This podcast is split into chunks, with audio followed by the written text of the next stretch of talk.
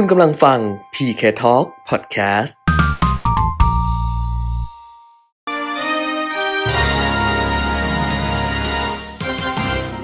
รายการเงินทองต้องรู้โดยขวัญชนก วุฒิกุลและปิยมิตรยอดเมืองสว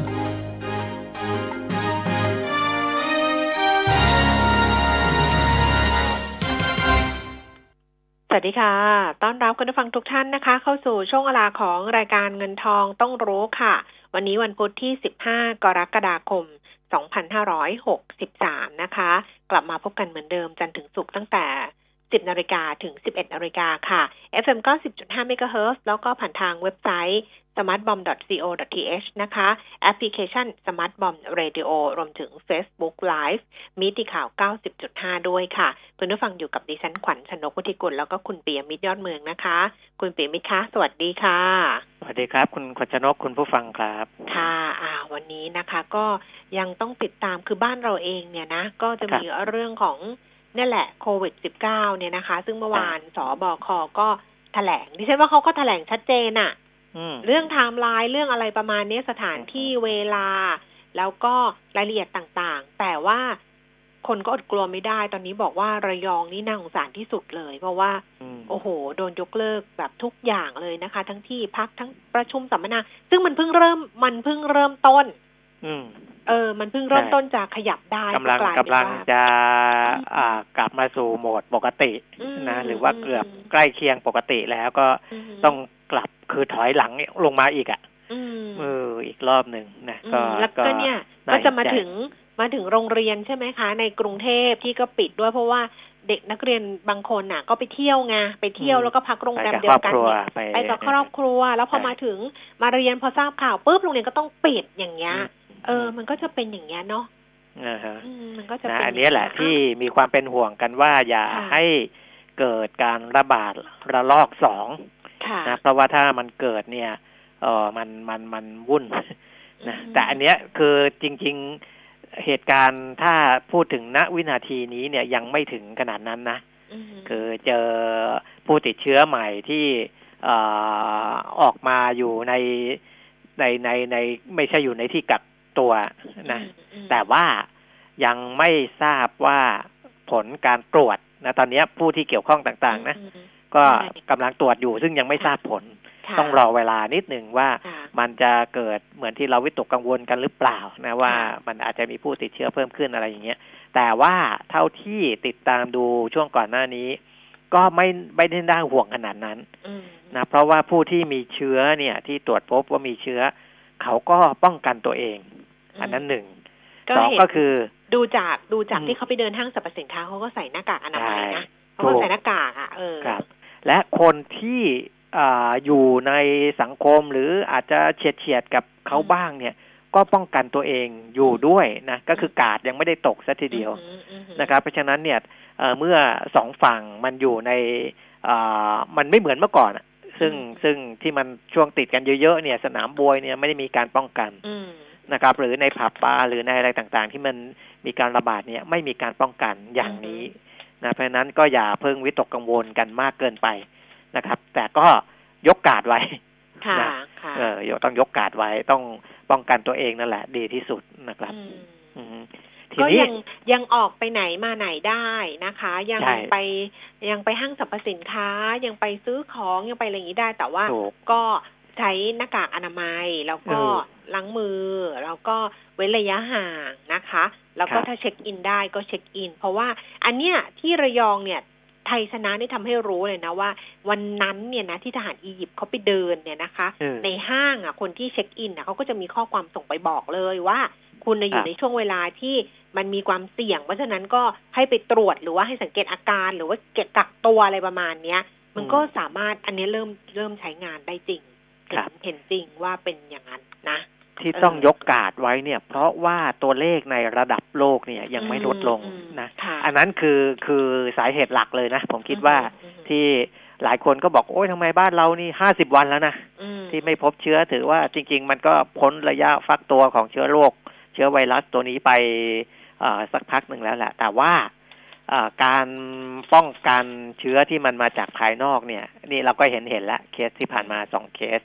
หรือช่องทางธรรมชาติซึ่งมีคนที่ลักลอบเข้ามาผ่านช่องทางชายแดนเนี่ยนะที่ไม่ได้ผ่านด่านเนี่ยเป็นหมื่นนะเออเป็นหมื่นคนนะซึ่งตรงนั้นเนี่ยถามว่าภาครัฐเขาพยายามคุมไหมก็พยายามแต่ว่ามันมันมันแนวชายแดนของบ้านเรากับประเทศที่ติดกับเราเนี่ยมันยาว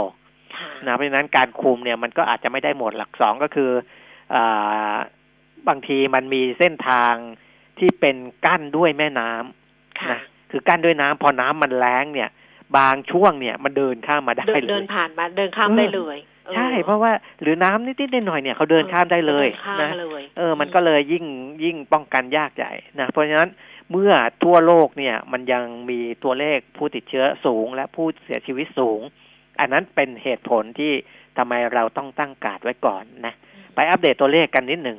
นะครับระดับโลกเนี่ยผู้ติดเชื้อเพิ่มขึ้นจากไม่ถึง สองแสน คุณแก้มเมื่อวาน สองแสน กว่าเลยนะ สองแสนหนึ่งหมื่นเจ็ดพันเก้าร้อย กว่าคนนะครับทั่วโลกนะครับทำให้ผู้ติดเชื้อขึ้นมาอยู่ที่ สิบสาม ล้านอ่าสี่แสนห้าหมื่นเจ็ดพัน กว่าคนแล้วนะผู้เสียชีวิตเนี่ย ห้าแสนแปดหมื่นหนึ่งพัน กว่าคนเมื่อวานนี้เสียชีวิต ห้าพัน กว่าคนเพิ่มขึ้นมานะก็ถือว่าสูงขึ้นมาอีกรอบหนึ่งเพราะผู้เสียชีวิตทั่วโลกเนี่ยลงไปอยู่ที่ สามพัน กว่าแล้วก่อนหน้านี้ตอนนี้ปรับขึ้นมาเป็นวันละ ห้าพัน กว่าคน ห้าพันสี่ร้อย กว่าคนนะครับก็ถือว่ายังสูงโดยเฉพาะประเทศบราซิลนะหลังจากผู้เสียชีวิตวันหนึ่งต่ำกว่าพันตอนนี้ขึ้นมาเป็นวันละ หนึ่งพันสามร้อย กว่าคนอีกแล้วนะครับเพราะบราซิลเนี่ยผู้ติดเชื้อสะสมขยับไปใกล้ๆสองล้านคนแล้วนะตอนนี้ หนึ่งล้านเก้าแสนสามหมื่น กว่าคนยิ่งมีผู้ที่ติดเชื้อเยอะนะครับมีผู้ที่อยู่ในภาวะวิกฤตเยอะของบราซิลเนี่ยวิกฤตอยู่ตอนนี้ แปดพันสามร้อย กว่าคนนะก็เลยมีผู้เสียชีวิตวันหนึ่งเนี่ยในขึ้นมาเป็นหลักพันอีกแล้วนะครับอ่าก็จะมีสหรัฐอเมริกานะอันดับหนึ่งของผู้ติดเชื้อและเสียชีวิตติดเชื้อ สามล้านห้าแสน เสียชีวิต หนึ่งแสนสามหมื่นเก้าพัน กว่านะครับบราซิลอันดับสองนะเสียอ่าติดเชื้อ หนึ่งล้านเก้าแสน เสียชีวิต เจ็ดหมื่นสี่พัน อินเดียเป็นอันดับสามนะ เก้าแสนสามหมื่นเจ็ดพัน กว่าคนติดเชื้อนะครับแล้วก็เสียชีวิต สองหมื่นสี่พัน กว่าคนอันดับสี่รัสเซีย เจ็ดแสนสามหมื่นเก้าพัน กว่าคนแล้วก็อันดับห้าเปรูนะก็จะอ่าแล้วก็อันดับที่ยังมีผู้ติดเชื้อและเสียชีวิตเยอะๆก็ยังเป็นเอ่อลาตินอเมริกาก็คืออเมริกากลางลงไปถึงอเมริกาใต้อย่างเช่นเม็กซิโกเนี่ยติดเชื้อสะสมเนี่ยล่าสุดตัวเลขที่ส่งเข้ามาก็คือ เจ็ดพัน กว่าคน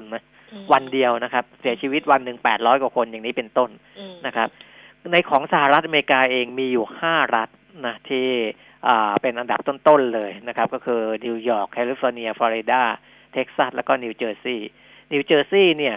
อ่ามีผู้เสียชีวิตอ่าเป็นอันดับสองรองจากนิวยอร์กนะนิวยอร์กนี่ตายไปแล้ว สามหมื่นสองพัน กว่าคนนิวเจอร์ซีย์ หนึ่งหมื่นห้าพัน กว่าคนแต่ว่าอ่ารัฐที่ผมบอกมาเนี่ยก็ต้องคุมเข้มเข้มงวดมากขึ้นเพราะว่า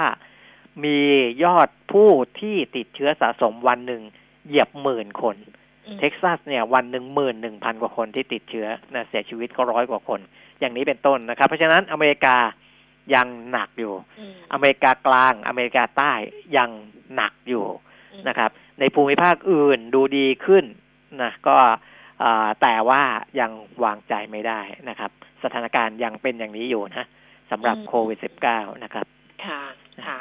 อ่าของบ้านเราก็เราก็สรุปไปแล้วล่ะว่ามันเกิดอะไรขึ้นบ้างนะคะแล้วก็เมื่อวานเนี่ยก็คิดว่าการแถลงของสบคเนี่ยทุกคนก็คงจะได้ฟังโดยพร้อมเพรียงกันแล้วก็จะเห็นว่าตอนนี้ก็สั่งเบรกแล้วเรื่องของการเข้าประเทศแบบว่า วี ไอ พี หรือว่าเที่ยวบินจากอียิปต์เนี่ยนะคะก็สั่งระงับไปก็มีมีขออนุญาตมาแล้วนะแล้วก็มีระหว่างขออนุญาตตอนแรกอนุญาตไปแล้วด้วยใช่อนุญาตไปแล้วอนุญาตไปแล้วแล้วก็ถอนคำขออนุญาตใช่แล้วก็มีแบบขอเพิ่มเข้ามาเนี่ยกำลังพิจารณาอยู่เนี่ยก็ปรากฏว่าถอนทั้งหมดเลยแปดเที่ยวบินด้วยกันนะคะก็เขาก็ต้องทำแบบนี้แหละนะก็เออพอดูตัวเลขก็รู้แล้วนะว่าประเทศเหล่านี้หรือว่าจริงๆ ในประเทศอียิปต์หรือหลายๆประเทศเองเนี่ยก็ยังมีผู้ติดเชื้อและเสียชีวิตอยู่สูงและเขาก็ยังเดินทางไปที่นู่นที่นี่ด้วยอะไรต่ออะไรต่างๆเขาไม่น่าไปไหนมาไหนเนาะพูดพูดถึงเขาก็ไม่น่าไปไหนมาไหนยังเรายังไม่เรายังไม่กล้าไปไหนมาไหนเลยอ่ะแล้วนั่นเขาไปจีนด้วยนะประเทศที่ควบคุมเชื้อได้แล้วนะเออใช่เราก็ยังโอ้ยกกาดยกกาดกันอยู่เลยนะครับแต่ว่าประเทศที่เขาติดเชื้อเยอะๆเสียชีวิตเยอะๆเขากลับไม่ค่อยคอนเซอร์เวทีฟนะหรือว่าไม่ค่อยระมัดระวังเท่าเรานะครับอ่ะแล้วแต่นะแต่ว่าอันนี้ก็ทำให้โลกเราต้องอยู่กับโควิดไปอีกสักพักนึงอ่ะถ้าอย่างเงี้ยนะเออประเทศที่คุมก็คุมไปประเทศที่ไม่คุมก็ไม่คุมไปก็ว่ากันไปใช่ใช่นั่นแหละมันจะมีปัญหาก็ที่เขาห่วงกันเรื่องของการเดินทางการท่องเที่ยวการทำการธุรกรรมข้ามกันอ่ะตอนหลังถ้าใช้ออนไลน์ก็มีปัญหาแต่ว่าการท่องเที่ยวไงท่องเที่ยวมันท่องเที่ยวออนไลน์ไม่ได้ไงเรื่องการท่องเที่ยวมันก็จะหายไปเลยอันนี้ก็เป็นสิ่งที่ห่วงกันอยู่เนี่ยนะคะว่าจะเป็นยังไงเพราะนั้นก็มีเสียงเรียกร้องแหละว่าก็ให้เที่ยวไทยแต่พอเที่ยวไทยแล้วคนอื่นมาด้วยเนี่ยเห็นไหมมันก็จะเป็นแบบระยองแบบนี้แหละอ้าวเดี๋ยวค่อยไปดูกันถึงผลกระทบแล้วก็อะไรต่างๆนานาที่เกิดขึ้นในบ้านเรานะคะแต่ตอนนี้เนี่ยไปดูข้อมูลกันก่อนก็แล้วกันค่ะคุณปิยมิตรนะคะสำหรับตลาดหุ้นทั่วโลกวันนี้เนี่ยก็ส่วนใหญ่นะถ้ามองไปปรื้บนึงเนี่ยส่วนใหญ่ก็จะเป็นเขียวอ่ะเป็นปรับตัวเพิ่มขึ้นนะคะตลาดหุ้นที่นิวยอร์กค่ะเมื่อคืนนี้ขึ้นมา สองเปอร์เซ็นต์ สำหรับดาวโจนส์ปิดเนี่ยเพิ่มขึ้นห้าร้อยห้าสิบหกจุดแล้วก็ NASDAQ เพิ่มขึ้น เก้าสิบเจ็ดจุดศูนย์เก้าเปอร์เซ็นต์ ส่วน เอส แอนด์ พี ห้าร้อยเพิ่มขึ้น สี่สิบสองจุดหนึ่งจุดสามสี่เปอร์เซ็นต์ ค่ะยุโรปลอนดอนฟุตซี่หนึ่งร้อยเพิ่มขึ้นเล็กน้อย สามจุดห้าหก จุด จี เอ ซี สี่สิบตลาดหุ้นปารีสฝรั่งเศสลดลง สี่สิบแปดจุดเจ็ดเจ็ด จุด ดัค แฟรงก์เฟิร์ตเยอรมนีลดลง หนึ่งร้อยสองจุดหกหนึ่ง จุดค่ะส่วนในเอเชียเช้าวันนี้โตเกียวนิเกอินะคะ สองหมื่นสองพันเก้าร้อยสิบสอง จุดค่ะเพิ่มขึ้นสามร้อยยี่สิบห้าจุดหังเสียงฮ่องกง สองหมื่นห้าพันสี่ร้อยเก้าสิบหก จุดเพิ่มขึ้นประมาณสักยี่สิบจุดนะคะแล้วก็ตลาดหุ้นเซี่ยงไฮ้ดัชนีคอมโพสิตปรับตัวลดลง สี่สิบเจ็ดจุดหนึ่งเปอร์เซ็นต์ ค่ะไปอยู่ที่ สามพันสามร้อยหกสิบเจ็ด จุดที่ลงเยอะๆหน่อยที่หนึ่งก็คือฟิลิปปินส์นะคะลงไป หนึ่งจุดหกห้าเปอร์เซ็นต์ หนึ่งร้อยเอ็ดจุดค่ะคราวนี้ก็กลับมาดูความเคลื่อนไหวของตลาดหุ้นบ้านเราบ้างดัชนีราคาหุ้นวันนี้เนี่ยปรับตัวเพิ่มขึ้นเมื่อวานลงวันนี้กลับมาปรับตัวเพิ่มขึ้นล่าสุดนะคะ สิบนาฬิกาสิบแปดนาทีหนึ่งพันสามร้อยห้าสิบจุดหนึ่งหนึ่ง จุดค่ะเพิ่มขึ้น เก้าจุดศูนย์สี่จุดศูนย์จุดหกเจ็ดเปอร์เซ็นต์ มูลค่าการซื้อขาย เก้าพันสองร้อยเก้าสิบ ล้านบาทส่วน เอส แอนด์ พี Index นะคะ แปดร้อยแปดสิบหกจุดศูนย์หนึ่ง จุดเพิ่มขึ้น หกจุดแปดแปด จุดมูลค่าการซื้อขาย ห้าพันสามร้อยยี่สิบ ล้านบาทค่ะหุ้นซื้อขายสูงสุดอันดับที่หนึ่งนะคะเป็นหุ้น ซี พี เอฟ ราคา สามสิบสี่บาทยี่สิบห้าสตางค์เพิ่มขึ้นเจ็ดสิบห้าสตางค์อันดับที่สอง อี เอ สี่สิบแปดบาทห้าสิบเท่าเดิมค่ะสีตังโกฟ เอส ที จี ที นะคะแปดสิบบาทเจ็ดสิบห้าสตางค์วันนี้ราคาลงมาสามบาทยี่สิบห้าสตางค์ค่ะมิ้นท์สิบแปดบาทแปดสิบลดลงสามสิบสตางค์ K-Bank เก้าสิบห้าบาทขออภัยค่ะ K-Bank เก้าสิบสองบาทห้าสิบเพิ่มขึ้นหนึ่งบาท ซี พี โอหกสิบหกบาทยี่สิบห้าเพิ่มขึ้นห้าสิบสตางค์สีตังแอโกรนะคะ เอส ที เอ ยี่สิบเก้าบาทยี่สิบห้าสตางค์ลดลงยี่สิบห้าสตางค์แบมยี่สิบสามบาทเก้าสิบเพิ่มขึ้นสามสิบสตางค์ บี บี แอล แบงก์กรุงเทพค่ะหนึ่งร้อยแปดบาทเพิ่มขึ้นหนึ่งบาทห้าสิบสตางค์แล้วก็ปตท พี ที ที นะคะสามสิบแปดบาทห้าสิบปรับตัวเพิ่มขึ้นห้าสิบสตางค์ค่ะคุณผู้ฟังที่จะฝากคำถามเมื่อวานที่ค้างอยู่เดี๋ยวเคลียร์ให้นะคะไม่ต้องถามซ้ำเข้ามานะคะเพราะว่าใครที่ส่งมาแล้วก็เดี๋ยวตอบให้นะคะส่วนใครจะเพิ่มเติมเข้ามาใหม่ก็โทรศัพท์เข้ามาได้หรือว่าจะส่งข้อความทาง Facebook ขวัญชนกวุฒิคุณแฟนเพจก็ได้หรือว่า ไลน์ แอท พี เค Talk ก็ได้ได้ทั้งสามช่องทางเลยนักวิเคราะห์ที่จะเข้ามาพูดคุยกับเราวันนี้จะเป็นคุณเทิดศักดิ์ทวีธีรธรรมจากบริษัทหลักทรัพย์เอเชียพลัสนะคะคุณผู้ฟังฝากคำถามถึงคุณเทิดศักดิ์ได้ถามเยอะๆได้เลยเพราะว่าพี่เทิดตอบเร็วจี๊ดเลยแหละแล้วก็ตอบหมดแหละเพราะฉะนั้นเนี่ยได้ทั้งกลยุทธ์ได้ทั้งเทคนิคได้ทั้งปัจจัยพื้นฐานนะคะก็ฝากเข้ามาได้กันละกันช่วงสองเราจะคุยกันกับคุณเทิดศักดิ์ค่ะอัตราแลกเปลี่ยนดอลลาร์บาทสามสิบเอ็ดบาทสี่สิบเก้าสตางค์นะคะก็อ่อนค่าลงมาค่ะราคาทองคำขยับขึ้น หนึ่งพันแปดร้อยหก เหรียญต่อออนซ์ค่ะก็ไปอยู่ที่ สองหมื่นหกพันแปดร้อยห้าสิบ สองหมื่นหกพัน เก้าร้อยห้าสิบนี่ใกล้ สองหมื่นเจ็ดพัน แล้วนะสำหรับราคาทองคำนะอีกนิดเดียวนะคะน้ำมันกลับมาปรับตัวเพิ่มขึ้นค่ะสงสัยต้องเติมไว้ก่อนนะเนี่ยคุณปิยมิตรอืมใช่เออต้องเติมน่าจะต้องเติมนะเพราะเบรนท์มันสี่สิบสามเหรียญแล้วอ่ะสี่สิบสามเหรียญกว่าแล้วเออใช่เบรนท์เบรนท์สี่สิบสามเหรียญสิบเจ็ดเซนต์ต่อบาร์เรลเพิ่มขึ้นยี่สิบเจ็ดเซนต์ค่ะเวสเท็กซัสสี่สิบเหรียญสี่สิบแปดเซนต์ขึ้นมาห้าเซนต์ดูไบสี่สิบสองเหรียญสามสิบสามเซนต์เพิ่มขึ้นยี่สิบเอ็ดเซนต์นะแล้วบาทอ่อนด้วยนะมีโอกาสนะราคาน้ำมันเพราะฉะนั้นถ้าถ้าพร่องแล้วอ่ะก็เติมไว้หน่อยก็แล้วกันนะคะดูทรงแล้วดูทรงแล้วน่าจะต้องเติมกันนิดนึงแหละเอาค่ะเรื่องราคาน้ำมันเนี่ยมันไปมีผลกับหุ้นในอ่าของตลาดทั่วโลกด้วยนะทั้งในฝั่งของนิวยอร์กด้วยเหมือนกันเพราะหุ้นพลังงานก็ยังเป็นหุ้นที่มี market cap สูงนะแล้วก็มีบทบาทมีน้ำหนักกับดัชนีของตลาดหุ้นต่างๆสูงนะครับที่ราคาน้ำมันมันขยับขึ้นมารอบนี้เนี่ยเป็นเรื่องของดีมานด์นะคืออุปสงค์อย่างที่ผมเล่าฟังวันก่อนนะมันก็มีสองส่วนทั้งดีมานด์แล้วก็ซัพพลายซัพพลายเนี่ยก็ไม่ไม่ได้เพิ่มขึ้นนะแล้วกลุ่ม โอเปก เขาก็คุยกันรู้เรื่องด้วยนะว่าจะไม่เพิ่มกำลังการผลิตนะครับแถมฝั่งดีมานด์หรือฝั่งอุปสงค์เนี่ยเดิมกลุ่ม โอเปก เขาคาดการไว้ว่าความต้องการใช้น้ำมันเนี่ยมันจะลดลงเพราะเรื่องของโควิดเรื่องของอะไรต่างๆเศรษฐกิจที่มันจะชะลอตัวลงด้วยเนี่ยเดิมเนี่ยคาดว่าจะลดลง เก้าจุดศูนย์เจ็ด ล้านบาร์เรลต่อวันตอนนี้ปรับใหม่ละนะจะลดลงไม่ถึงเก้าล้านบาร์เรลละลดลงแค่ แปดจุดเก้าห้า ล้านบาร์เรลต่อวันการที่ความต้องการใช้ที่มันจะลดลงน้อยกว่าที่คาดเนี่ยนั่นแสดงว่าอุปสงค์ดีขึ้นหรือว่าดีมานด์ดีขึ้นและเขาก็คาดว่าปีหน้านะปีหกสิบสี่นี่การปรับตัวเพิ่มขึ้นของดีมานด์จะสูงสุดเป็นประวัติการณ์เลยนะนี่ไงมันถึงบอกว่าคนที่มองในด้านของน้ำมันเนี่ยมันก็มองทั้งดีมานด์ซัพพลายจะมองว่าดีมานด์มันจะเพิ่มมากน้อยแค่นั้นเองนะครับแต่ตอนนี้มันมาในทางนี้หมดแล้วอย่างที่ผมบอกไปวันก่อนว่าไม่มีใครมองในเชิงที่จะลดลงไปเอ่อ ยี่สิบถึงสามสิบ เหรียญละนะตอนนี้ก็สี่สิบกว่าเหรียญ น, นะครับนี่ก็เป็นเป็นทิศทางของราคาน้ำมันที่มีผลกับตลาดทุนทั่วโลกด้วยนะคะค่ะค่ะอ้าวคราวนี้ประเด็นข่าวสำคัญสำคัญที่จะต้องดูกันวันนี้อืมทางแบงก์ชาติที่มีข่าวออกมาเยอะเพราะว่าธนาคารแห่งประเทศไทยเนี่ยเขาจัด analyst meeting อ่าเราเรียกว่าการพบปะกับนักวิเคราะห์นะแต่ว่าก็ให้สื่อมวลชนเข้าฟังด้วยนะครับก็คือทั้งนักวิเคราะห์แล้วก็ทั้งสื่อมวลชนเพราะฉะนั้นเราก็จะได้เห็นมุมมองของธนาคารแห่งประเทศไทยในด้านต่างๆที่หลายด้านเลยนะเอาแบบสรุปสรุปนะที่หลักๆนะครับที่ที่ที่สำคัญสำคัญก็คือว่าในภาพรวมของเศรษฐกิจเนี่ยไตรมาสที่สองสามสี่ซึ่งไตรมาสที่สองจริงๆผ่านมาแล้วนะตอนนี้เรากำลังอยู่ในไตรมาสที่สามและไตรมาสที่สี่ต่อไปเพราะฉะนั้นก็มีคำถามอยู่เสมอว่าตกลงไตรมาสสองมันเป็นเศรษฐกิจที่ต่ำสุดแน่แล้วใช่ไหมนะครับผู้ว่าการธนาคารแห่งประเทศไทยดร.วีรไทยสันติประภพยืนยันนะครับว่าไตรมาสสองนั่นแหละคือเศรษฐกิจต่ำสุดแล้ว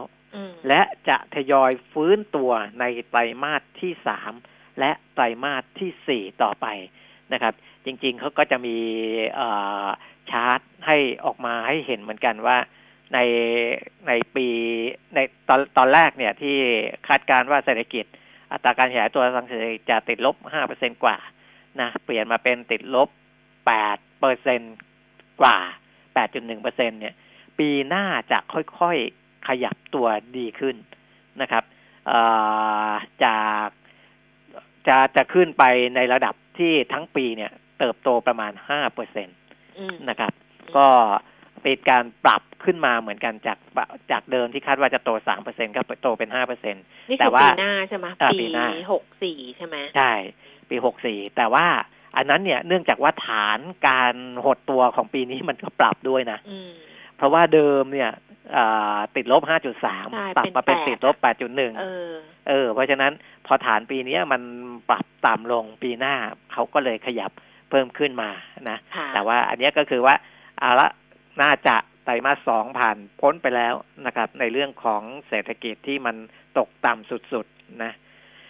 อีกเรื่องหนึ่งก็คือเรื่องของการช่วยเหลือปล่อยเพิ่มสภาพคล่องเข้าไปสู่ระบบเศรษฐกิจผ่านเงินกู้ดอกเบี้ยต่ำหรือว่า soft loan soft loan เอออันนี้วงเงินห้าแสนล้านบาทนะที่ผ่านกลไกของธนาคารแห่งประเทศไทยถูกไหมครับแล้วก็เราก็บอกว่าใช้น้อยใช้น้อยเนี่ยนะครับก็ตกลงตอนนี้ใช้ไปแล้วประมาณ ยี่สิบเปอร์เซ็นต์ หรือประมาณแสนล้านนะครับจากวงเงินห้าแสนล้านบาทแต่ว่าผู้ว่าการธนาคารแห่งประเทศไทยบอกว่าซอฟต์โลนเนี่ยจริงๆเราไม่ได้เอ่อออกมาห้าแสนล้านแล้วบอกว่ามันจะต้องใช้ให้หมดโดยเร็วเลยไม่ใช่นะครับเพราะเงินก้อนนี้เนี่ยมีวัตถุประสงค์ในการใช้อยู่สองประเภทประเภทแรกคือการเยียวยาประเภทที่สองคือการฟื้นฟูนะครับเมื่อเราเริ่มคลายล็อกดาวน์ต่างๆเศรษฐกิจเริ่มกลับมากิจกรรมต่างๆเริ่มกลับมาเนี่ยมันจะเข้าไปสู่ช่วงของการฟื้นฟูเฟสของการฟื้นฟูนะพูดง่ายๆประมาณนั้นซึ่งมันก็ยังต้องใช้เงินอยู่นะเพราะฉะนั้นก็ใช้เยียวยาไปประมาณ ยี่สิบเปอร์เซ็นต์ หลังจากนี้ก็จะต้องดูว่าจะฟื้นฟูอย่างไรนะจะไปเติมสภาพคล่องเพื่อที่จะให้ เอส เอ็ม อี ไม่ใช่แค่ประคองตัวได้นะ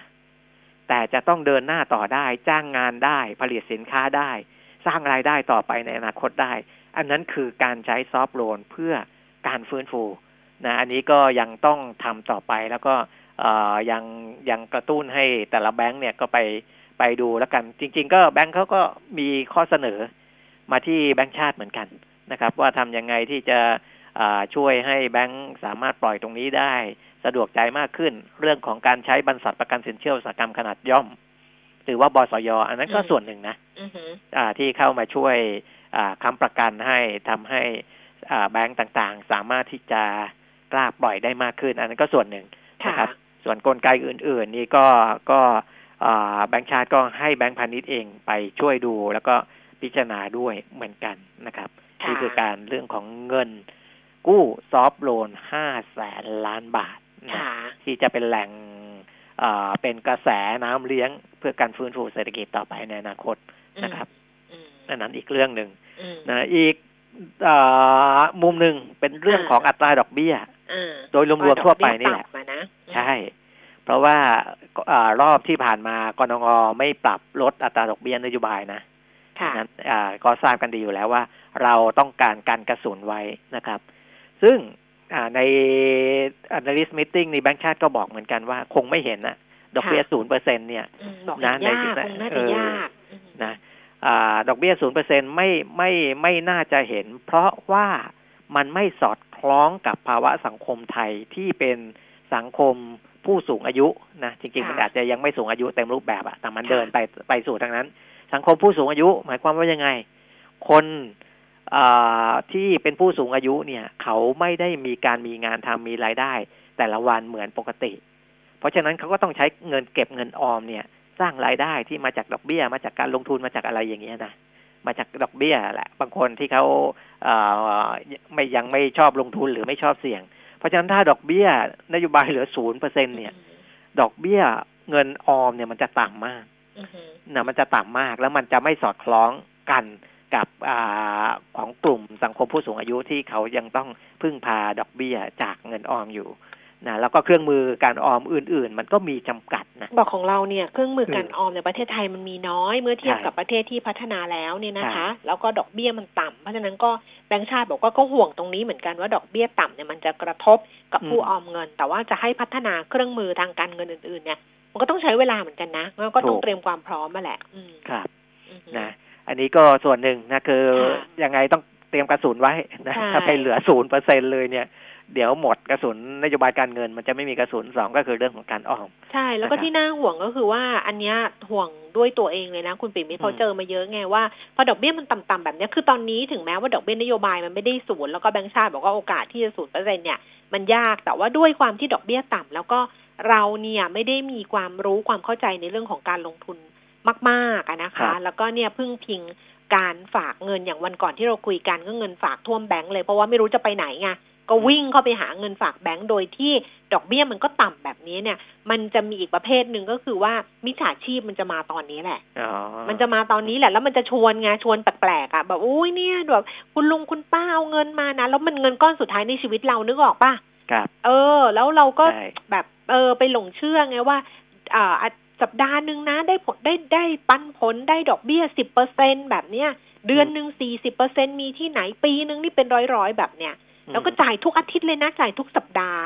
แต่อย่างเงี้ยต้องระวังต้องระวังไม่รู้จะพูดไปถึงไหนแล้วอ่ะว่าต้องระวังแต่ว่าเดี๋ยวมันก็จะมีโผล่มาคุณปิ่มมิตรเดี๋ยวแชร์อะไรแปลกๆหรืออะไรช่วงนี้หายไปเพราะว่าอีพวกที่ตั้งแชร์ตั้งอะไรแปลกๆนี่หรือว่าพวกที่หลอกลวงนี่สงสัยโดนโควิดเล่นงานกันนะเออหายไปเลยนะน่าจะน่าจะมีส่วนอ่ะเออนะไม่ค่อยเห็นข่าวเอาแต่เรื่องเศร้าอีกเรื่องนึงนะคะอันนี้เป็นของแบงก์ชาติก็คือภาพรวมเศรษฐกิจว่าไปแล้วไตรมาสที่สองต่ำสุดนะคะเรื่องซอฟท์โลนว่าไปแล้วเรื่องดอกเบี้ยต่ำว่าไปแล้วแต่อีกเรื่องนึงแบงก์ชาติยืนยันมาแล้วคุณปิยมิตรไม่ต่ออายุมาตรการพักชำระหนี้ในกลุ่ม เอส เอ็ม อี นี่ดร.วิรไทยสันติประภพพูดเองเลยเรื่องนี้ครับ อ, อันเนี้ยเพราะว่าแนวคิดของแบงก์ชาติก็คือว่าในช่วงต่อไปเนี่ยอยากจะให้สถาบันการเงินที่เป็นเจ้าหนี้เนี่ยนะไปดูแลในเรื่องของการปรับโครงสร้างหนี้มากกว่านะครับเพื่อให้คือคือแนวทางของธนาคารแห่งประเทศไทยเนี่ยก็คือหลังจากนี้ต่อไปยังต้องพึ่งความเข้มแข็งของระบบสถาบันการเงินนะเพื่อการรักษาอ่าระบบเศรษฐกิจของประเทศในระยะยาวเพราะฉะนั้นเนี่ยการที่จะต่อเวลาพักชำระหนี้ต่อไปเรื่อยๆเนี่ยอันนั้นอาจจะไม่ไม่ได้เหมาะสมหรือไม่ได้ช่วยในเรื่องของความแข็งแกร่งของระบบสถาบันการเงินจริงๆนะจริงๆแล้วสถาบันการเงินเนี่ยเดี๋ยวพอพ้นช่วงสิ้นสุดที่พักชำระหนี้เดือนกันยาตุลาแล้วเนี่ยนะครับก็ต้องไปแยกหนี้ออกเป็นกลุ่มๆนะต้องไปดูว่าหนี้อันนี้แบงก์ชาติเขาบอกนะจริงๆแต่แต่ละสถาบันการเงินเขาก็รู้อยู่แล้วล่ะแต่ลูกหนี้แต่ละรายแต่ละกลุ่มเนี่ยปัญหามันไม่เหมือนกันนะเพราะฉะนั้นแต่ละแบงก์แต่ละสถาบันการเงินจะต้องไปแจกแจงจัดกลุ่มลูกหนี้ของตัวเองให้ดีๆว่าลูกหนี้รายนี้มีปัญหามาจากอะไรรายนี้มีปัญหามาจากอะไรและแก้ไขปัญหาไปตามสภาพของลูกหนี้แต่ละรายนะอันนั้นคือสิ่งที่จะต้องทำต่อไปในอนาคตไม่ใช่ว่าลูกหนี้พอพอโดนพอพอให้พักชำระหนี้แล้วก็สบายๆไม่ใช่ไม่ใช่เพราะเดี๋ยวเขาก็ต้องกลับมาคือแบงก์ก็ต้องกลับมาเคลียร์ตรงนี้หนี้มันยังอยู่นะคะมันไม่ได้ไปไหนคือการพักชำระเดี๋ยวก็ต้องมาแยกดูว่าใครที่สามารถที่จะเดินต่อไปได้แล้วก็ใครที่ไม่ไหวจริงๆก็ต้องเข้าสู่กระบวนการปรับโครงสร้างหนี้หรืออะไรอย่างเงี้ยเดี๋ยวก็จะมีเรื่องโอดโอยเพราะว่าพอมันเข้ากระบวนการนี้แล้วเนี่ยคุณปิมิตรพอมันเข้ากระบวนการนี้มันก็จะต้องไม่มีเรื่องของการดูทรัพย์สินของลูกหนี้ถูกไหมเรียกบังคับชำระหนี้อะไรอย่างเงี้ยคือมันเข้ากระบวนการนี้ไงมันเป็นเรื่องที่หลีกเลี่ยงไม่ได้จริงๆอ่ะคือเขาก็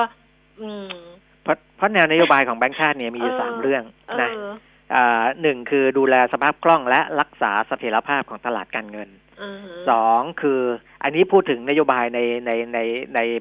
ช่วงนี้นะในช่วงที่มันเกิดวิกฤตโควิด สิบเก้า เนี่ยนะหนึ่งดูแลสภาพคล่องรักษาเสถียรภาพตลาดการเงินสองผลักดันมาตรการปรับปรุงโครงสร้างหนี้ที่เหมาะสมกับรูปแบบธุรกิจและลักษณะปัญหาของลูกหนี้แต่ละกลุ่มแต่ละรายอันนี้ที่ผมพูดไปนะครับสามก็คือการรักษาความแข็งแกร่งของระบบสถาบันการเงินไทย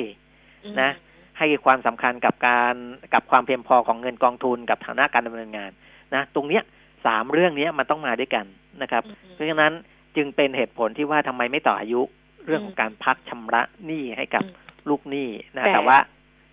หลายคนก็กังวลพอไม่ต่อเนี่ยใช่มันจะมาพึบๆเลยหนึ่งไม่ต่อนะไม่ต่อคือแล้วเรายังกลับมาไม่ได้แล้วนี่มันไปเจอเรื่องของ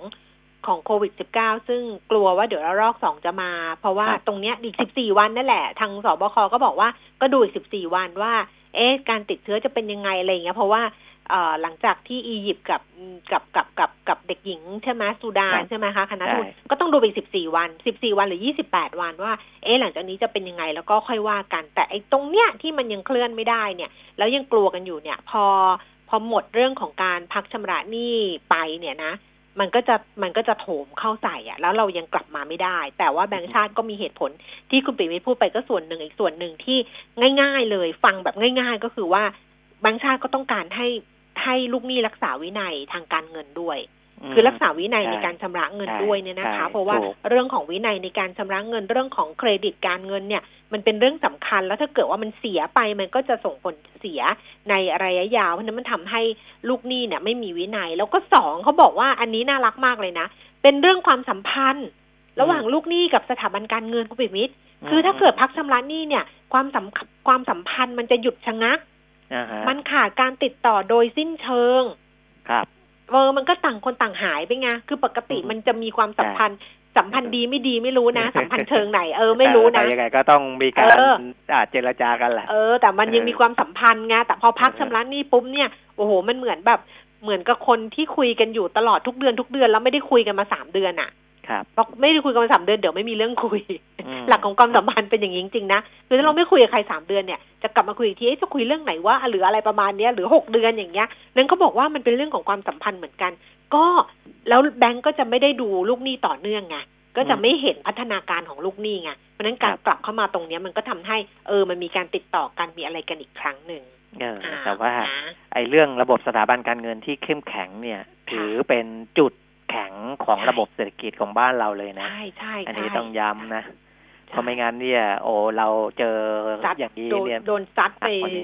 เอออันนี้ก็เป็นอานิสงส์จากปีสองพันห้าร้อยสี่สิบใช่นะเป็นปีอานิสงส์จริงนะคะคุณผู้ฟังจากปีสองพันห้าร้อยสี่สิบที่ทำที่เราเจอมาเยอะแล้วมันทำให้เราเข้มแข็งขึ้นดิฉันว่าเหมือนกันกับกับธุรกิจบางธุรกิจอ่ะซึ่งพอเขาเจอปีสี่สิบมาเนี่ยถามว่าทำไมนะวันนี้เขายังสตรองเพราะว่าเขาเขารู้ไงว่าเฮ้ยเขาจะต้องทำยังไงเขาจะต้องอะไรยังไงหรือแม้กระทั่งประชาชนทั่วไปที่ยังพอยืนไหวก็คือมันก็ยืนไม่มั่นคงนะคะแต่มันไม่ล้มแล้วมันไม่เซนะก็เพราะว่าพอปีสี่สิบเนี่ยมันเจอมาเยอะแล้วอ่ะมันรู้แล้วว่าเฮ้ยมันต้องรู้เก็บต้องอะไรอย่างนี้เหมือนกันนะเออดิฉันจำที่ดิฉันไปออกรายการคุณสุทธิชัยหยุ่นได้ไหมกาแฟดำอ่ะแล้วดิฉันก็พูดว่าเราต้องมีเงินต้องมีเงินในลิ้นชักต้องมีแบบต้องมีเงินเก็บในลิ้นชักต้องแบ่งจัดสรรไว้เป็นเงินในถังของเราแล้วเวลาที่เราวิกฤตเราก็หยิบเงินตอนนี้หยิบเงินออมมาใช้ไม่ต้องซีเรียสเลยนะคะเรื่องธรรมดาแต่ว่าใช้ให้พอก็แล้วกันดูมองไปข้างหน้าแล้วก็ใช้ให้พอก็มีคนไปคอมเมนต์ใน YouTube นะของรายการนี้นะคุณปิยมิตรบอกว่าคิดแบบดิฉันเนี่ยเฉยเออเขาบอกคิดแบบดิฉันเนี่ยเชยเพราะว่าเดี๋ยวนี้ไม่มีใครเขาจะเอาเงินมาเก็บแล้วผลตอบแทนก็ไม่ได้ผลตอบแทนก็ต่ำเดี๋ยวนี้เขาก็ต้องแบบว่ากู้มาแล้วก็อะไรอย่างเงี้ยใครจะเอาเงินมานั่งเก็บอยู่เนี่ยเป็นความคิดของเฒ่าแก่ยุคเก่าสมัยก่อนที่คิดแบบนี้เออเขาคอมเมนต์ใน YouTube จริงดิฉันเข้าไปอ่านแต่ก็ไม่ได้ตอบแล้ววันก่อนดิฉันฟังคุณสุภจีสุธรรมพันธ์ ซี อี โอ ดุสิตธานีคุณสุภจีเนี่ยคิดว่าเขาเป็นเฒ่าแก่ยุคก่อนมั้ยเออเออคิดว่าเขาเป็นยังไงคุณสุภจีอ่ะพูดไลฟ์ให้สัมภาษณ์อ่ะบอกว่าต้องกันไว้นะคะคือเก็บก็ต้องก็ต้องมีเงินส่วนหนึ่งคือธุรกิจเองก็ต้องมีเงินสภาพคล่องส่วนหนึ่งไม่งั้นดูสิป่านนี้เนี่ยตอนเขาปลดพนักงานเขาอะไรไปแล้วนี่เขาไม่ปลดพนักงานสักคนนึงเห็นไหมเขาเออเพราะว่าเขาดูเขาไปจัดโครงสร้างทางการเงินแล้วเงินสดสภาพคล่องเขามีพอที่เขาจะ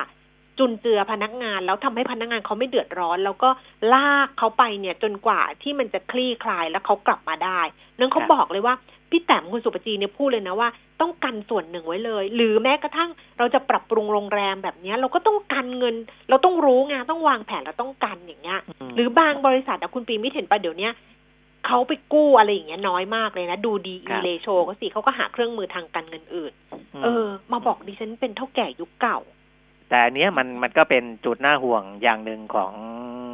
สหรัฐอเมริกาเหมือนกันนะเพราะว่าธุรกิจส่วนใหญ่ของสหรัฐเนี่ยโตด้วยหนี้นะอย่างที่คนที่คอมเมนต์มานี่แหละนะครับเพราะว่ายุคใหม่ยุคใหม่ก็ต้องโตด้วยหนี้เขาเขาก็นี่นะจริงๆมีตัวเลขด้วยเมื่อวานนี้ก็หาไว้แล้วแต่ไม่ได้อ่านข่าวตัวเนี้ยแต่ว่าของสหรัฐเนี่ยมีภาคธุรกิจที่ใช้หนี้สินเนี่ยนะใช้การกู้ยืมเนี่ยเพื่อการเติบโตของธุรกิจเนี่ยเพิ่มขึ้นค่อนข้างมากนะครับแล้วก็นอกจากนั้นไม่ใช่แค่ภาคเอกชนอย่างเดียวภาครัฐก็ไปสนับสนุนด้วยนะการอัดฉีดเงินเข้าไปผ่าน คิว อี สองล้านล้านดอลลาร์สหรัฐเข้าไปแล้วเนี่ยนะครับอันนั้นน่ะคือการเติบโตของสหรัฐที่เราเห็นเนี่ย ทั้งที่ทรัมป์บอกว่าโอ้ยเศรษฐกิจยังโตดีนะหุ้นยังขึ้นทุกวันทุกวันนะมันมันมาจากเงินอัดฉีดกับเงินกู้เงินที่ส่งผ่านมาทางระบบของสถาบันการเงินมันไม่ได้มาจากพื้นฐานฐานรากจริงๆนะอันนั้นก็มีความกังวลอยู่เหมือนกันแต่ว่าสหรัฐเขาเนี่ยเนื่องจากว่าระบบเศรษฐกิจระบบตลาดเงินระบบการพิมพ์แบงก์อะไรของเขาเนี่ยมันไม่เหมือนกับประเทศอื่นๆนะเขาอาจจะมีลักษณะพิเศษของเขาที่จะบริหารจัดการได้ก็ได้แต่ว่าของบ้านเราเนี่ยแบงก์ชาติเองก็ตอบเรื่องนี้เหมือนกันนะเรื่อง คิว อี เรื่องการอัดฉีดเม็ดเงินเนี่ยดร.วรทัยผู้ว่าแบงก์ชาติบอกว่าของเราจะไม่อัดฉีดเพิ่มนะเพราะว่ามันจะส่วนทางกับสภาวะเศรษฐกิจที่ยังเปราะบางอยู่นะแต่สิ่งที่แบงก์ชาติทำก็คือเน้นส่งสภาพคล่องทางการเงินเข้าไปสู่กลุ่มเป้าเป้าหมายอย่างตรงจุดมากกว่าคือการอัดฉีดอย่างของสหรัฐทำเนี่ยอัดฉีดเข้าไปก่อน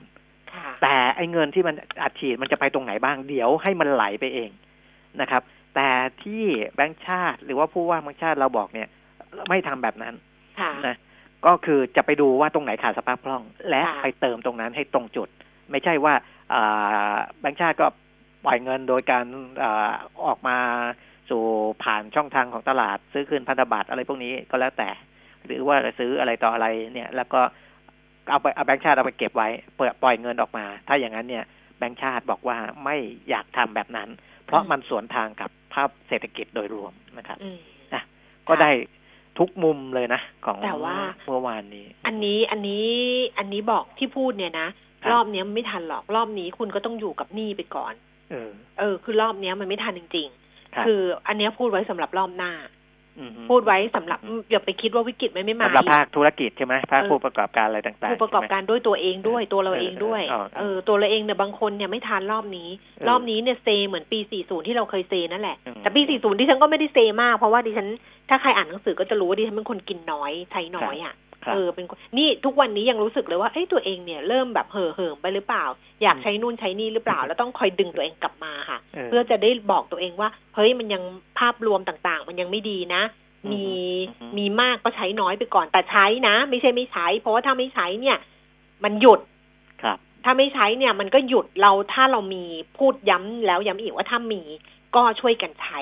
ตามสภาพเพื่อให้เศรษฐกิจเนี่ยมันหมุนได้หมุนช้าๆหมุนฝืดๆแต่ก็ยังดีกว่าหยุดกึกแล้วไม่หมุนเลยเพราะว่าเราไม่กินไม่ใช้นะคะมีตัวเลขน่าสนใจคุณปีมิตรสั้นๆตรงนี้ก็คือกองทุนรวมอสังหาริมทรัพย์และสิทธิการเช่า Tesco Lotus Retail Growth เขาแจ้งผลการดำเนินงานเข้ามามันก็สะท้อนไงมันก็สะท้อนของเขาเนี่ยเป็นไตรมาสหนึ่งสิ้นสุดสามสิบเอ็ดพฤษภาคมนะคะแต่ว่าดิฉันดูเขาแจ้งปีดิฉันงงอยู่ว่าทำไมปีหกสิบสี่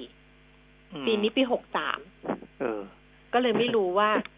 อันนี้เป็นข่าวที่แจ้งตลาดหลักทรัพย์ใช่ไหมแจ้งข่าวแจ้งตลาดด้วย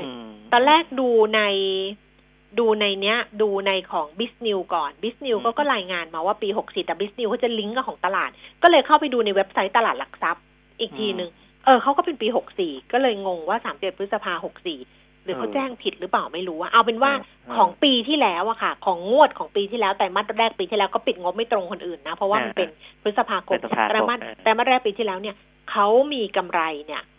ประมาณหกร้อยล้านแต่ว่างวดนี้เนี่ยเหลือหนึ่งร้อยแปดสิบแปดล้าน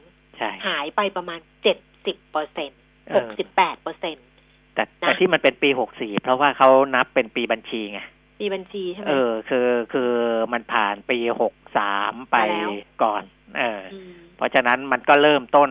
งวดไตรมาสหนึ่งของปีหกสิบสี่ไปเลยเออเออประมาณนั้นนะครับเออเอาแหละนั่นแหละก็เลย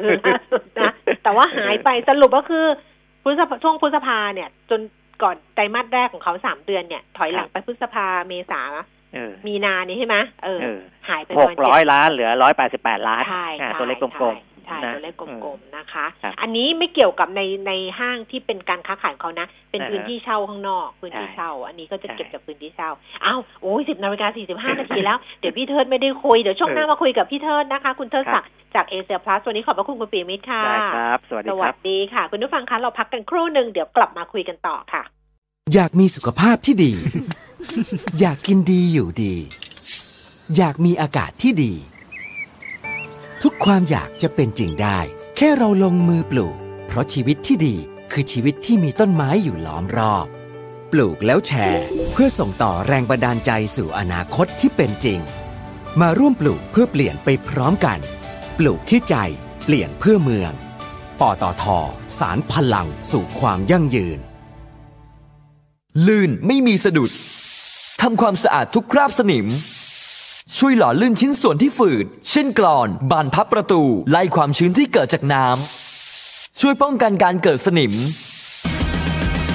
สเปรย์อเนกประสงค์ฟิกซ์วันกระป๋องสีเหลืองตัวช่วยในการดูแลอุปกรณ์ของคุณด้วยคุณสมบัติการแทรกซึมที่ดีจึงใช้ในงานหล่อลื่นภายนอกได้ทุกประเภททั้งอุปกรณ์ในบ้านอุปกรณ์ในโรงงานและเครื่องจักรทั่วไปไม่ว่าจะอีกกี่ปัญหาของการหล่อลื่นสเปรย์อเนกประสงค์ฟิกซ์วันก็เอาอยู่สเปรย์อเนกประสงค์ฟิกซ์วันมีจำหน่ายแล้วที่เดอะมอลล์ทุกสาขาและศูนย์บริการเวลลอยทั่วประเทศสเปรย์อเนกประสงค์ฟิกซ์วันจากเวลลอยเวลลอยลื่นเหลือล้นทนเหลือหลาย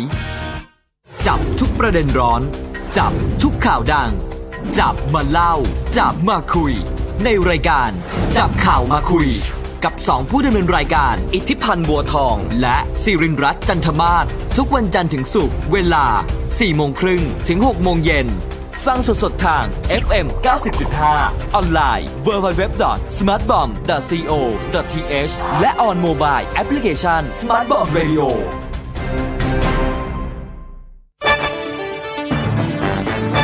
มิติข่าว เก้าสิบจุดห้า สะท้อนทุกเหลี่ยมมุมของความจริงสนับสนุนโดยน้ำมันเครื่องเวลลอยลื่นเหลือล้นทนเห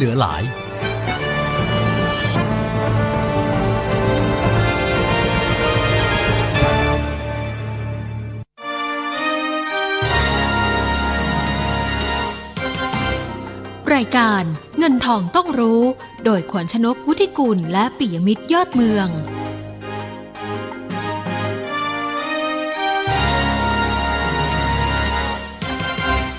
ช่วงที่สองของเงินทองต้องรู้นะคะคุณผู้ฟังคะเดี๋ยวเราดูภาพรวมการซื้อขายของตลาดหุ้นแล้วก็คุยกันกับคุณเทิดศักดิ์ทวีธีรธรรมจากเอเชียพลัสนะคะดัชนี หนึ่งพันสามร้อยสี่สิบหกจุดเจ็ดสอง จุดเพิ่มขึ้น ห้าจุดหกห้า จุดมูลค่าการซื้อขาย หนึ่งหมื่นห้าพันแปดร้อยล้านบาทค่ะพี่เทิดรอสายแล้วนะคะพี่เทิดคะสวัสดีค่ะครับสวัสดีครับค่ะเอาดูภาพรวมกันก่อนเลยว่ายังไงต่อไปแล้วก็ว่าถึงกลยุทธ์การลงทุนในช่วงนี้เลยค่ะครับจริงๆผมว่าตลาดมันอยู่ในภาวะที่ผันผวนนะครับแล้วก็ตัวแปรหลักเนี่ยมันก็เป็นเรื่องของโควิด สิบเก้า นี่แหละนะครับถ้าเป็นภาพใหญ่เนี่ยระดับโลกนะครับก็เห็นจำนวนผู้ติดเชื้อเนี่ยมันเพิ่มสูงขึ้นเรื่อยๆนะครับแต่ขณะเดียวกันนะครับมันก็มีตัวความเย็นมาดับร้อนนิดหนึ่งนะครับเรื่องของตัววัคซีนนะครับที่มันมีพัฒนาการนะครับแต่ทีนี้อยากให้สังเกตดูนะครับเรื่องพัฒนาการวัคซีนเนี่ยถ้าเราเล็งเป้านะฮะว่าการมีวัคซีนออกมาแล้วก็แจกจ่ายได้เนี่ยอาจจะเป็นช่วงกลางปีหน้านะครับพัฒนาการตรงนี้เนี่ยผมมองว่ามันก็เป็นเรื่องปกตินะครับทีนี้เนี่ย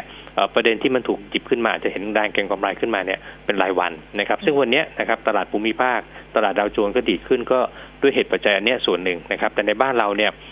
การดีใจตามก็มีนะครับแต่ทีนี้เนี่ยเรามีขอบเขตจำกัดนะครับเพราะว่าถ้าประเด็นเดียวกันคือโควิด สิบเก้า เนี่ยเข้าใจว่า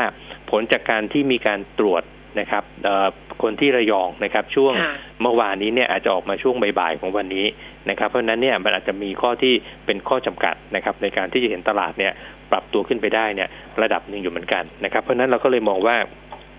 ณบริเวณนี้นะครับกรอบที่เป็นแนวต้านเนี่ยผมว่าโซนที่ค่อนข้างจะแข็งแรงนะครับตั้งแต่ หนึ่งพันสามร้อยห้าสิบ ถึง หนึ่งพันสามร้อยหกสิบ เนี่ยโซนนี้เป็นแนวต้านที่ค่อนข้างแข็งนะครับแล้วเราก็เชื่อว่าไม่น่าจะผ่านจากจุดนี้ขึ้นไปได้ง่ายๆนะครับทีนี้ถ้ามองอีกเรื่องนึงนะครับเมื่อวานนี้แบงก์ชาติมี Analyst Meeting นะครับวิวที่เราเห็นเนี่ย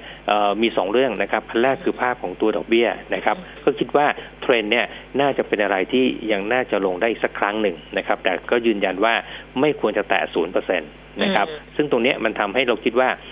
น่าจะเห็นอาการของเม็ดเงินเนี่ยที่เริ่มไหลเข้ามาแล้วก็search for yield หาผลตอบแทนที่มันสูงขึ้นเพราะว่า asset แต่ละประเภทตอนนี้ไม่ค่อยมีละนะครับเป้าพวกนี้เนี่ยน่าจะเป็นพวกหุ้นปันผลเป็นหลักนะครับอีกเรื่องหนึ่งนะครับก็คือเรื่องของส่วนของตัวกลุ่มธนาคารพาณิชย์นะครับซึ่งบอกว่าโอเคหนึ่งเนี่ยในส่วนของตัวเงินที่จะนำส่งตัว เอฟ ไอ ดี เอฟ เนี่ยนะครับอาจจะมีการพิจารณานะครับลดนะครับหรือว่าเลื่อนการจ่ายให้ เอฟ ไอ ดี เอฟ เนี่ยออกไป ซึ่งผมมองว่าสุดท้ายมันเป็นผลดีกับพวกโลนพอร์ตโฟลิโอนะครับทีนี้อีกเรื่องนึงก็คือเรื่องของตัวการมีการจำกัดนะครับเรื่องของการพักชำระหนี้นะครับรายบุคคลเนี่ยยังไปได้ต่อนะครับก็คือมีการพักชำระต่อแต่ว่าของ เอส เอ็ม อี เนี่ยเมื่อหมดเฟสแรกแล้วก็คงจะหยุดไปนะครับตัวนี้อาจจะเป็นตัวที่ต้องกลับมาดูว่าเมื่อหมดตรงนี้ปุ๊บเนี่ยในส่วน เอส เอ็ม อี นะครับวงเงินประมาณสัก สองจุดสอง ล้านล้านเนี่ยนะครับมันจะเกิด เอ็น พี แอล ขึ้นมากน้อยแค่ไหนนะครับซึ่งตรงนี้อาจจะเป็นตัวที่เกิด pressure ขึ้นมาในกลุ่มธนาคารหลังจากนี้ก็ได้นะครับเพราะนั้นภาพรวมตลาดนะครับผมดูว่าการขยับขึ้นยังค่อนข้างลำบากนะครับแนวต้านบริเวณ หนึ่งพันสามร้อยห้าสิบ ถึง หนึ่งพันสามร้อยหกสิบ เนี่ยยังทำงานได้ดีมากนะครับแล้วก็ถ้าจะดูกลยุทธ์ช่วงนี้นะครับคงต้อง selective เป็นตัวตัวไปนะครับที่มีประเด็นบวกเฉพาะเจาะจงนะครับอย่างเช่นวันนี้เนี่ย topic ที่เราเลือกนะเขาจะเป็นตัวซี พี เอฟ นะครับแล้วก็มี เอส พี วี ไอ นะครับหรือว่าถ้าใครชอบหุ้นปันผลเนี่ยก็จะมีหุ้นอย่างตัว Intouch ครับค่ะเอาเดี๋ยวไปดูที่คำถามคุณผู้ฟังก่อนเลยก็แล้วกันนะคะท่านแรกค่ะสเต็กสเตคอนแนวรับแนวต้านมีอยู่จะขายไปก่อนดีไหมแต่ไม่ได้บอกราคามานะคะครับตัวสเต็กเนี่ยจริงๆผมอยากให้ถือนะเพราะว่าถ้ามองภาพแรงขับเคลื่อนเชิงเศรษฐกิจเนี่ยตอนนี้มันเหลือตัวเดียวที่ทำงานได้คือการใช้จ่ายภาครัฐแล้วก็การลงทุนภาครัฐนะครับแล้วก็ช่วงนี้อยู่ระหว่างการที่มีการขายซองรถไฟฟ้าสายสีส้มนะครับเพราะนั้นกระแสตรงนี้เนี่ยมันเริ่มมานะครับเพราะนั้นจังหวะนี้เนี่ยไม่อยากให้รีบขายนะครับแล้วก็ fair value นะครับนักวิเคราะห์ทำไว้ที่ สิบแปดจุดห้า นะครับทีนี้ถ้าดูทางเทคนิคเนี่ยตอนนี้ราคามันมาแตะที่บริเวณเส้นค่าเฉลี่ยเนี่ยเจ็ดสิบห้าวันพอดีเลยนะครับแล้วก็แนวรับเนี่ยอยู่แถวๆบริเวณสิบห้าบาทนะครับเพราะนั้นผมมองว่าถือต่อดีกว่านะครับแล้วถ้ามองแนวต้านสั้นๆเนี่ยอยู่ที่ประมาณสิบหกบาทครับอยากให้รอจังหวะครับค่ะปตท.ต้นทุนท่านหนึ่งสี่สิบหกบาทอีกท่านหนึ่งสี่สิบแปดบาทควรซื้อเฉลี่ยไหมหรือว่าทำยังไงคะตัวปตท.นะครับถ้าเฉลี่ยไหมเนี่ยผมมองว่ายังไม่น่าอยากจะให้เข้าไปเฉลี่ยนะนะครับเพราะว่าตอนนี้ถ้าดูตัว fair value เนี่ยทำไว้ที่สี่สิบสองบาทนะครับเพราะฉะนั้นราคาตรงนี้เนี่ยมันยังไม่ไม่ลึกพอถึงขั้นที่ว่าอยากจะเข้าไปเฉลี่ยนะครับแล้วก็ถ้าดู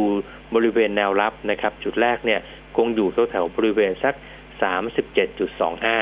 นะครับแล้วก็แนวต้านเนี่ยอยู่บริเวณสัก สามสิบเก้าจุดห้า ครับก็น่าจะอยู่ในกรอบบริเวณนี้ก็ถ้าเฉลี่ยยังยังไม่น่าจะรีบเข้าไปแล้วก็อย่างนึงเนี่ยราคาน้ำมันนะครับผมคิดว่ายังขยับขึ้นไปได้ไม่มากนะครับแล้วก็รอฟังผลโอเปกด้วยครับค่ะสผ.ล่ะคะต้นทุนหนึ่งร้อยหกบาทค่ะครับตัวสผ.นะครับจริงๆถ้ามองอัพไซด์เนี่ยมันจะเปิดกว้างมากกว่าตัวปตท.นะครับเอ่อเอาโทษครับสผ.เราทำแฟร์ไว้ที่หนึ่งร้อยบาทนะครับเพราะฉะนั้นที่ราคาสผ.ตรงนี้เนี่ยก็จริงๆยังไม่ค่อยอยากจะให้ให้รับเพิ่มเข้าไปเหมือนกันนะครับเพราะว่าตอนนี้ราคาประมาณเก้าสิบสามแล้วก็อัพอัพไซด์เนี่ยยังไม่ได้เปิดอะไรมากมายนักนะครับเอ่อถ้าดูแนวรับนะครับจะอยู่แถวๆบริเวณเก้าสิบบาทครับแล้วก็แนวต้านเนี่ยแถวๆสัก เก้าสิบเจ็ดจุดห้า นะครับก็อัพไซด์ยังไม่มากเท่าไหร่อย่าอย่าเพิ่งรับเพิ่มเลยครับค่ะแนวรับแนวต้าน จี พี เอส ซี ค่ะ จี พี เอส ซี นะครับก็ถ้ามองแนวรับนะครับที่หนักๆหน่อยเนี่ยผมคิดว่าอยู่แถวประมาณสัก เจ็ดสิบสามจุดห้า นะครับก็ไม่ห่างเท่าไหร่จากตัวนี้นะครับแล้วก็แนวต้านเนี่ยเราจะเห็นเป็นโซนตั้งแต่แถวๆสัก เจ็ดสิบหกจุดเจ็ดห้า ขึ้นมาเลยครับผมค่ะคุณผู้ฟังท่านนี้บอกว่าช่วยแนะนำกองทุนโครงสร้างพื้นฐานที่ถือรับปันผลได้อย่างสบายใจสามปีขึ้นไปคุณแม่อยากลงทุนครับครับก็จริงๆกองทุนโครงสร้างพื้นฐานเนี่ยผมก็ยังชอบกองที่เป็นตัวฟรีโฮลอยู่นั่นเองนะครับเพราะว่าถ้าตัวนี้เนี่ยมันไม่ต้องไปพะวงกับว่าไอ้ไอ้ส่วนที่เขาจ่ายมาเนี่ยส่วนไหนจะเป็นเงินต้นส่วนไหนจะเป็นตัว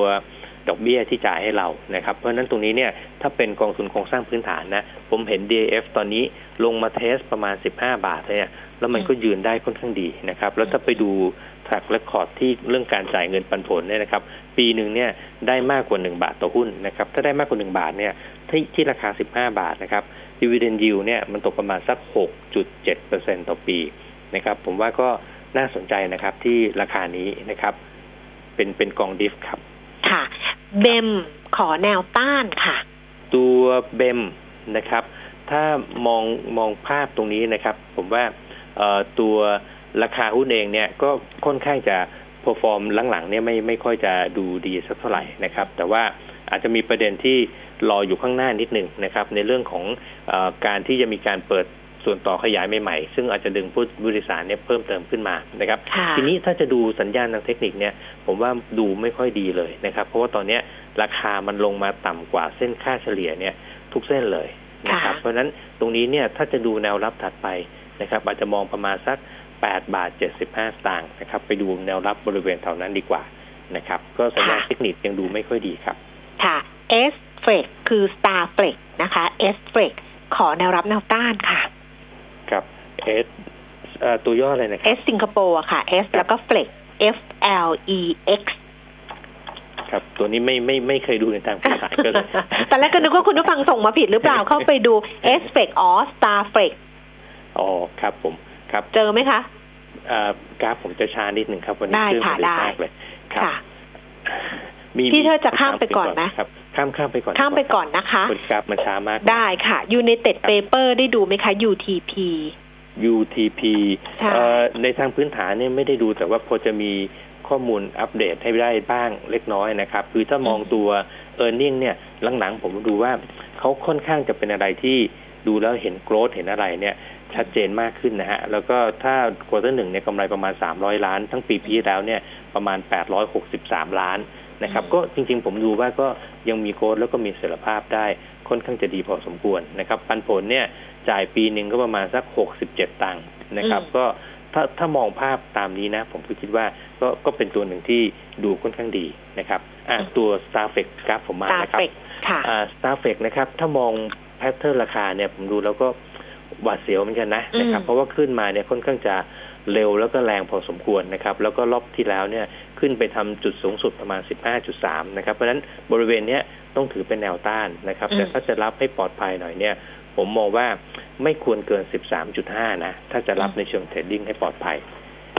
นะครับค่ะอันนี้ไม่ได้ดูพื้นฐานนะคุณผู้ฟังเราดูทางเทคนิคอย่างเดียวนะ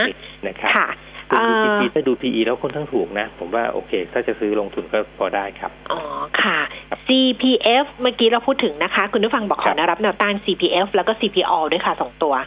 ครับถ้า ซี พี เอฟ เนี่ยราคาวันนี้มันก็ชูดขึ้นมานะครับถ้าดูแนวต้านเนี่ยอยู่แถวๆบริเวณแถวๆสักใกล้ๆสามสิบห้าบาทนะครับแล้วก็แนวรับนะครับอาจจะห่างนิดนึงนะครับเพราะราคามันพุ่งขึ้นมาแรงประมาณ สามสิบสองจุดห้า ครับคือ ซี พี โอ นะฮะค่ะ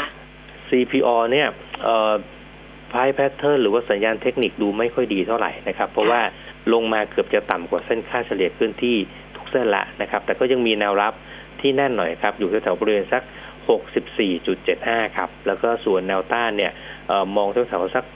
หกสิบแปดจุดสองห้า ครับค่ะท็อปค่ะไทยออยล์มีโอกาสขึ้นไหมคะท็อปจริงๆถ้ามองตามศักยภาพมันตอนนี้เนี่ยผมดูว่าเอ่อราคาเนี่ยมันค่อนข้างจะเป็นอะไรที่ fully value พอสมควรนะฮะเพราะว่า fair value ที่นักวิเคราะห์ทำเนี่ยมันอยู่ที่สี่สิบสามนะครับราคาหุ้นตอนนี้เนี่ย สี่สิบสองจุดห้า นะครับแล้วหากว่ามองพัฒนาการเนี่ยโควอเตอร์สอง earning อาจจะดูดีขึ้นขึ้นมานิดนึงนะครับแต่ว่าราคาเนี่ยผมมองว่ามันก็เป็นอะไรที่ fully value ไปแล้วนะครับก็เลยยังยังไม่อยากให้เข้าในทางพื้นฐานนะฮะแต่ถ้าจะดูแนวรับเนี่ยเอ่อจะเห็นแนวรับอยู่แถวๆบริเวณสัก สี่สิบจุดเจ็ดห้า ครับแล้วก็แนวต้านเนี่ยอยู่โซนประมาณสัก สี่สิบสี่จุดห้า ครับค่ะ ไอ วี แอล น่าลงทุนไหมคะขอแนวรับแนวต้านด้วยค่ะครับ ไอ วี แอล นะครับถ้าหากว่าดูในเชิงของตัวราคาณปัจจุบันเนี่ยเอ่อยังมีอัพไซด์นะครับเมื่อเทียบกับตัว fair value นะครับเอ่อ fair value เราทำไว้ที่สามสิบสองบาทนะครับแล้วก็ราคาเนี่ย ยี่สิบหกจุดเจ็ดห้า นะครับทีนี้เอ่อถ้าจะรับให้ปลอดภัยหน่อยเนี่ยผมมองว่าแถวๆสักยี่สิบหกบาทนะครับแล้วก็ไปดูแนวต้านนะครับโซนแถวๆบริเวณสักใกล้ๆสามสิบบาทครับค่ะเอาล่ะค่ะวันนั้นกรอบของ Index ที่พี่เทิร์นมองไว้ในแนวต้านคือที่จะแข็งๆหน่อย หนึ่งพันสามร้อยห้าสิบ หนึ่งพันสามร้อยหกสิบ แล้วแนวรับเนี่ยมีโอกาสจะย่อลงมาข้างล่างได้ลึกไหมคะรอบนี้เราดูประมาณสัก หนึ่งพันสามร้อยสามสิบ ครับอืมงานกรอบก็จะประมาณนี้นะคะวันนี้ขอบพระคุณมากๆค่ะสวัสดีครับสวัสดีค่ะคุณผู้ฟังคะเวลาหมดแล้วนะคะแล้วก็คำถามหมดเกลี้ยงเลยบอกแล้วว่าพี่เธอตอบเร็วมากเพราะฉะนั้นพรุ่งนี้ค่อยกลับมาเจอกันนะคะแล้วก็เริ่มต้นคำถามกันใหม่กันละกันวันนี้ฉันลาไปก่อนสวัสดีค่ะ